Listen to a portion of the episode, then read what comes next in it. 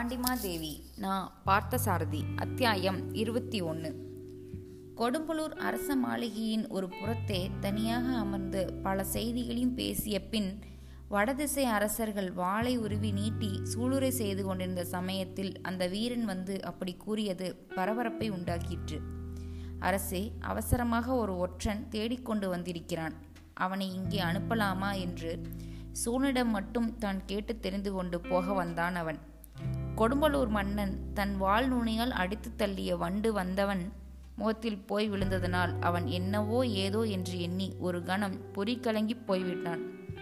ஒற்றன் எங்கிருந்து வந்திருக்கிறானாம் என்று சோழன் கேட்ட கேள்விக்கு தன்னை சமாளித்து கொண்டு மறுமொழி சொல்ல சிறிது நேரம் பிடித்தது அவனுக்கு. அந்த ஒற்றனை இங்கேயே அனுப்பிவை என்று வந்தவனுக்கு கூறி அனுப்பினான் சோழன். ஒற்றன் கொண்டு வரும் செய்தி என்னவாக இருக்குமோ என்ற பரபரப்பு ஒவ்வொருவருக்கும் ஏற்பட்டது. ஒவ்வொருடைய கண்களும் தங்கள் முகத்தை தவிர மற்ற நான்கு பேருடைய முகங்களையும் பார்ப்பதில் ஆவல் காட்டின. எல்லோரும் எல்லோரையும் பார்த்துவிட முயல்கின்ற அந்த நிலை ஒருவர் மனதையும் உணர்ச்சியையும் அறிய முற்படுவதில் மற்றவருக்கு எவ்வளவு துடிப்பு இருக்கிறது என்பதை காட்டியது. அந்த துடிப்பின் வேகத்துக்கு உச்ச நிலை உண்டாக்குறவனைப் போல் ஒற்றன் அவர்களுக்கு முன்னால் வந்து பணிவாக வணங்கியபடியே நின்றான். இப்போது எல்லோர் கண்களும் ஒற்றன் முகத்தை ஊடுருவின. சோழன் உரிமையையும் அதிகாரம் செய்யும் ஆற்றலையும் காட்டும் பாவனையில் என்ன செய்தி கொண்டு வந்தாய்? விரைவில் சொல். எங்கள் ஆவலை வளர்க்காதே என்று ஒற்றனை அதட்டினான். நடுங்கும் குரலில் ஒற்றன் கூறத் தொடங்கினான். வேந்தர் வேந்தே தென்பாண்டி நாட்டின் வடக்கு எல்லை பகுதிகளில் முன்பு போல் இப்போது எங்களால் கலவரமும் குழப்பமும் செய்ய முடியவில்லை. கரவந்தபுரத்து வீரர்கள் எல்லைப்புற பகுதிகளில் விழிப்புடன் காத்து நிற்கிறார்கள். முத்து குளிக்கும் துறையைச் சுற்றி தேவையான படை வீரர்களை காவல் வைத்துக்கொண்டு முத்து குளிப்பை தொடர்ந்து நடத்துகிறார்கள். நாம் படையெடுக்கப் போகிறோம் என்ற செய்தியை பரவவிட்ட போது தொடக்கத்தில் அங்கே இருந்த பரபரப்பு இப்போது இல்லை. மகாமண்டலேஸ்வரான இடையாற்று மங்கலம் நம்பி அரண்மனையிலே வந்து தங்கியிருந்து எல்லா காரியங்களையும் தம்முடைய நேரடி மேற்பார்வையில் செய்கிறாராம். போர் நேரிட்டால் ஈழ நாட்டு படைகளும் சேர் நாட்டு படைகளும் தென்பாண்டி நாட்டுக்கு உதவியாக வந்து சேர்ந்து கொள்ளலாம் என்று ஒரு தகவல் காதல் விழுகிறது. இதோ அந்த செய்திக்கு ஆதாரமாக ஒரு ஓலையையும் கைப்பற்றினோம் என்று சொல்லிக்கொண்டே தான் கொணர்ந்திருந்த ஓலையை எடுத்து கொடுத்தான் ஒற்றன். சோழன் அதை வாங்கி விரித்தான். மற்ற நால்வரும் ஓடி வந்து அவனை சூழ்ந்து கொண்டார்கள். அந்த திருமுக ஓலை இடையாற்று மங்கலம் நம்பியால் கரவந்தபுரத்து சிற்றரசனுக்கு அனுப்பப்பட்டதாகும். மிக மிக முக்கியமான ரகசிய ஓலை என்பதை காட்டும் அரசாங்க லட்சணை எல்லாம் அதில் இருந்தன. வடதிசை அரசர் படையெடுப்பு நேர்ந்தாலும் அதை நினைத்து அதிகம் கவலை கொள்ள வேண்டிய அவசியமில்லை என்றும் ஈழப் பெரும்படையும் மலைநாட்டு சேரர் படையும் தங்களுக்கு உதவி புரியும் என்றும் மகாமண்டலேஸ்வரர் கரவந்தபுரத்து பெரும்பேர் சாத்தனுக்கு பரம ரகசியமாக எழுதியிருந்தார் அந்த ஓலையில். கரவந்தபுரத்து தூடனமிருந்து கைப்பற்றியதென்று முன்பே ஒரு செய்தி திருமுகத்தை நம் ஆட்கள் அனுப்பியிருந்தார்கள். அதில் கண்ட செய்திகளுக்கும் இதில் காணும் செய்திகளுக்கும் முழு அளவில் முரண்பாடு இருக்கிறதே. நாம் படையெடுக்கப் போகிறோம் என்ற செய்தியை கேட்டு அவர்கள் பீதியும் பரபரப்பும் அடைந்திருப்பதை அந்த ஓலையிலிருந்து அனுமானித்தோம். ஆனால் இப்போது கிடைத்திருக்கும் இந்த ஓலையிலோ போரை பற்றியே கவலைப்படாமல் பாராமுகமாக இருப்பது போல் தெரிகிறது. இதை மர்மம் என்னவாக இருக்கும்? சோழ கேப்பருங்கேசரி பராந்தகன் அந்த ஓலையை முடி படித்து முகத்தில் சிந்தனை குறியுடன் மற்றவர்களை இப்படி பார்த்து இப்படி கேட்டான். எனக்கு ஒரு சந்தேகம். இவ்வளவு அவ்வளவு அந்தரங்கமான அரசாங்க செய்தி அடங்கிய திருமுகத்தை நம் ஒற்றர் கையில் சிக்கிவிடுகிற அளவு சாதாரணமான முறையில் மகாமண்டலேஸ்வரர் எப்படி கொடுத்தனுப்பினார்? நாம் சிந்திக்க வேண்டிய இடம் இதுதான் என்று கொடும்பலூரான் தன் சந்தேகத்தை தெரிவித்தான். உடனே ஒற்றன் குறுக்கிட்டு பதில் சொன்னான். அரசே முன்பு கைப்பற்றிய திருமுகத்தையாவது அதிகம் சிரமப்பட்டு அந்த தூதனை பால் மண்டபத்து இருளில் நடுக்காட்டில் அடித்து போட்டுவிட்டு கைப்பற்றினோம். ஆனால் இரண்டாவது திருமுகத்தை கொண்டு வந்த தூதன் சரியான பயந்தாங்கொல்லி பயல் போலிருக்கிறது. நடுவழியில் நாங்கள் அவனுடைய குதிரையை மறித்து கொண்டதுமே ஐயா என்னை விட்டுவிடுங்கள் ஒன்றும் செய்யாதீர்கள். நான் என்னிடம் இருக்கும் அரசாங்க ஓலையை கொடுத்து விடுகிறேன் என்று அவனாகவே ஓலையை எடுத்து கொடுத்துவிட்டு ஓடிப் போய்விட்டான். யார் யார் சேர்ந்து கொண்டு அவனை வழிமறித்தீர்கள்? எந்த இடத்தில் வழிமறித்தீர்கள்? கொடும்பலூரான் அந்த ஒற்றனை குறுக்கு கேள்வி கேட்டு மடக்கினான். கரவந்தபுரத்துக்கும் அரண்மனைக்கும் செய்தி தொடர்பு தொடங்கிய நாளிலிருந்து நம் நாட்களாகிய செம்பியன் இரும்பொறை முத்தரையன் ஆகியோரும் நானும் கரவந்தபுரம் கொற்கை ஆகிய பகுதிகளிலும் இவற்றுக்கும் நடுவழியில் உள்ள வனாந்திர பிரதேசங்களிலும் ஓயாமல் சுற்றி கொண்டே இருக்கிறோம். தெற்கே இருந்து கணவர்ந்துக்கு வரும் வழியில் மேற்கு மலை சரிவில் உள்ள காடுகள் தான் நம் திட்டங்களை மறைந்திருந்து செய்ய ஏற்றிடமென்று தீர்மானித்து கொண்டு பெரும்பகுதி நேரம் அங்கேயே இருக்கிறோம். நம்முடைய மற்ற ஆட்கள் புதிய மலை பகுதிகளிலும் பெருநை நதி கரையோரங்களிலும் சிற்றூர்களிலும் தனித்தனி குழுவாக பிரிந்து மறைந்திருக்கிறார்கள். போதும் நீ போய் வெளியே இரு. நாங்கள் மறுபடியும் கூப்பிட்டு அனுப்பினால் மட்டும் உள்ளே வா. சோழனுடைய குரல் கடுமையாகவும் கண்டிப்பாகவும் இருந்தது. அந்த ஒற்றன் வணங்கிவிட்டு அங்கிருந்து வெளியேறிச் சென்றான். அவர்கள் ஐந்து பேரும் தனிமையில் மறுபடி ஒன்றுபட்டு சிந்தனையில் ஆழ்ந்தார்கள். சற்று முன் வீரவேசமாக வாட்களை உருவி உயர்த்தி சபதமும் உடன்படிக்கையும் செய்து கொண்டு போது இருந்த வீராப்பு இப்போது அவர்களிடம் இல்லை சோழன் கேட்டான். கொடும்பலூர் மன்னரே உங்களுக்கு என்ன தோன்றுகிறது? இலங்கை மன்னனும் சேரன் அவர்களுக்கு படை உதவி செய்வார்கள் என்று நம்புகிறீர்களா?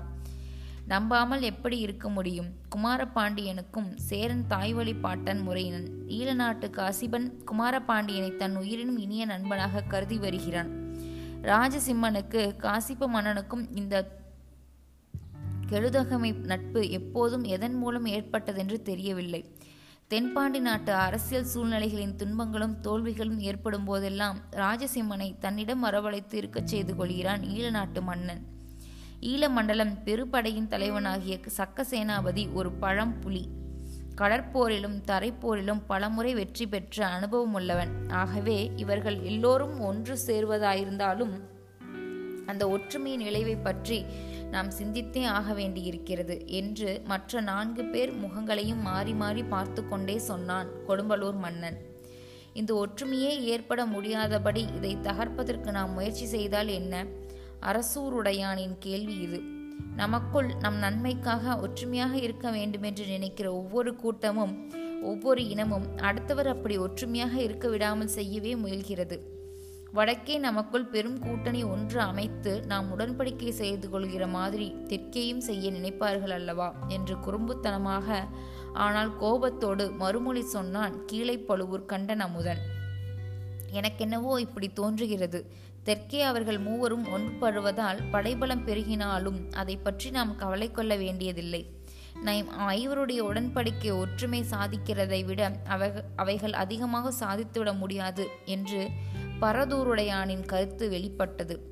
யார் என்ன வேண்டுமானாலும் கூறுங்கள். முன்பு உறையூரில் நடந்த மந்திரோலோசனை கூட்டத்தில் நான் கூறி ஏற்பாடு செய்த திட்டப்படி எல்லாம் நடந்திருந்தால் இப்போது இப்படியெல்லாம் நடந்திருக்காது. இந்த புதிய கவலைகளும் கிளம்பியிருக்க வழி இல்லை என்று சிறிது படபடப்போடு பேசிய கொடும்பலூர் மன்னனை சோழன் கையமர்த்தி நிறுத்தினான். நாம் என்ன செய்ய முடியும்? உங்கள் திட்டத்தை அப்படியே ஏற்றுக்கொண்டு குமாரபாண்டியனையும் மகாராணியையும் ஒழித்து விடுவதற்கு ஆட்களை அனுப்பினோம். மகாராணியை கொலை செய்யும் முயற்சியும் இடையாற்று மங்களும் நம்பியை நம்மவராக ஆக்கிக் கொள்ளலாம் என்ற எண்ணமும் சாத்தியமில்லை என்று ஆகிவிட்டது. உங்கள் திட்டத்தில் ஒரே ஒரு அம்சத்தை பற்றி முடிவுதான் இன்னும் தெரியவில்லை. அதாவது குமாரபாண்டியனை கொள்வதற்காக தேடிச் சென்றவர்கள் இன்னும் திரும்பி வரவில்லை.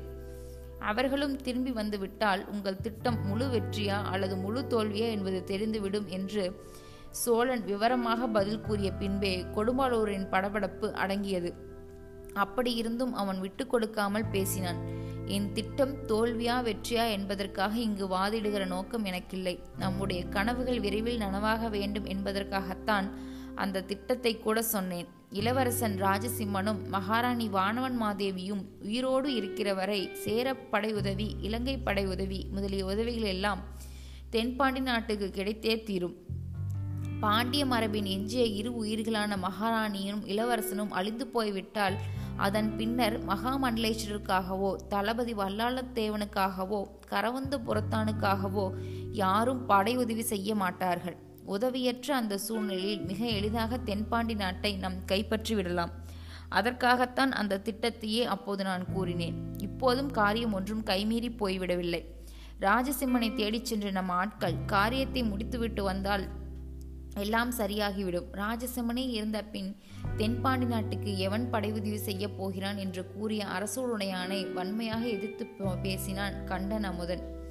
அரசூருடைய சென்னிய பேரறையரே நீங்கள் இப்போது போடுகிற கணக்குத்தான் தப்பு கணக்கு. ராஜசிம்மன் இருப்பதால் எவ்வளவு கெடுதலோ அதை போல் நான்கு மடங்கு கெடுதல் அவன் இறப்பதால் ஏற்படும்.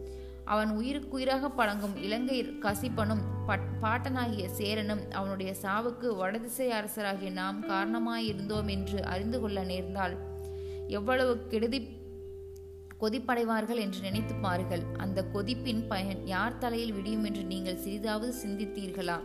கண்டன் அமதுடைய பேச்சை ஆதரிப்பவன் போல் சோழனும் தலையாட்டினான்.